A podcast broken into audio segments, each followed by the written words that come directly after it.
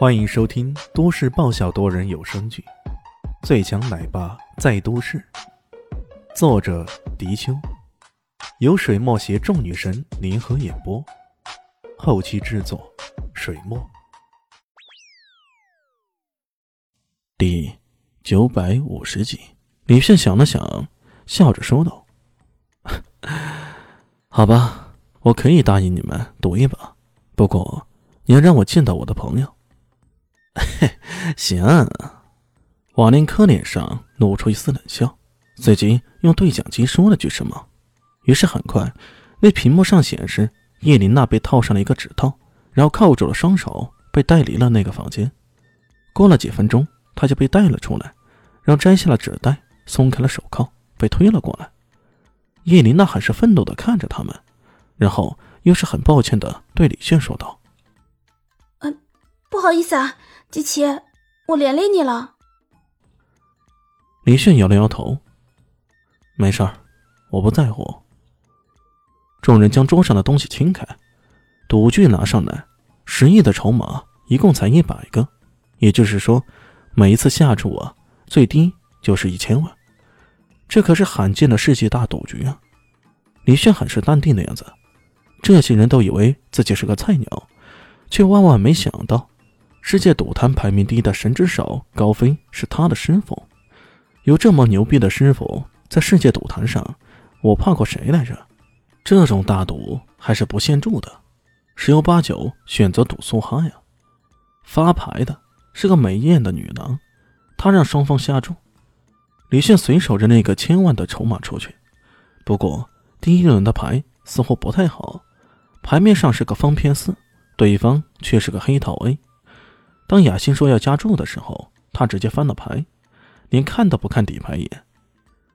第二轮，他的牌依然很小，是红心六，对方是黑桃 K，改牌弃权。第三轮、第四轮，一眨眼，十轮过去了，这一点点、一点点的输，他已经输掉了十亿了。连瓦连科也嘲讽道：“嘿呦，机器先生啊，你不需要太谨慎小心的吧？”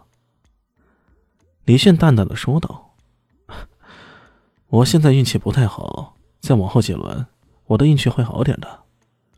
不过接下来的牌依然没有好转。”叶琳娜忍不住说道：“季琪，要不算了，这个人好像很厉害呢。”他瞪着眼睛看了好久，这个雅欣的牌几乎都没有地狱十的，每一轮都是大牌。这样的赌博高手也太厉害了吧！李炫还是很笃定，没事儿，他的好运很快就会过去的。这家伙赌博靠的是运气啊，这是典型的菜鸟的表现啊！雅兴忍不住与瓦林克对视一眼，在对方的眼中都看出了几分得瑟之意，在他们看来，这一计简直是太简单、太容易实现了。再回看李炫。雅欣的眼中已是满是鄙夷之色。这种赌场的战五渣，雇主还让我们认真对待，简直太侮辱我双头鹰赌神的名号了。这么想着，突然发现李炫的桌面上已经发了一张大牌黑桃 A。呃，难不成真的如对方所说的，是运气太好了？李炫呵呵一笑，嘿，真被我猜中了，大牌来了。这么好的机会怎么能错失呢？我要加注五个亿，只有个好牌而已，一下子就下五个亿，而且貌似这家伙连自己的底牌都还没有看呢。这么想来，似乎这个家伙前面每一轮几乎都不看底牌，这到底是过于迷信明面上的牌，还是真的太相信运气这东西呢？跟，雅欣拿了个方片勾，也没有什么犹豫的，直接就跟了。接下来第三张牌，雅欣拿了个红心勾，而李炫则是个黑桃五。加注嘛，如果我拿一对勾，那肯定加注啊。李炫看着雅欣，笑眯眯的说道。雅欣想了想，好，再加五千万，加五千万，我再反加五千万，也就是一个亿。这小子。他如此笃定，明明是看到自己一对勾，居然还敢加一，难道他想凑成一手同花顺？理论上这暂时可以的。给，雅欣输得起，于是桌面上摆了足足十二亿多的筹码。第四张牌，雅欣是梅花勾，而李炫则是黑桃四，一边是接近四条，而另一边则越来越像是黑桃同花顺了。再加上两亿，桌上面一下子成了十六亿。雅欣翻开一张无关紧要的红心 Q，它的底牌是黑桃勾，也就是说它是四条勾了。同花顺面说话。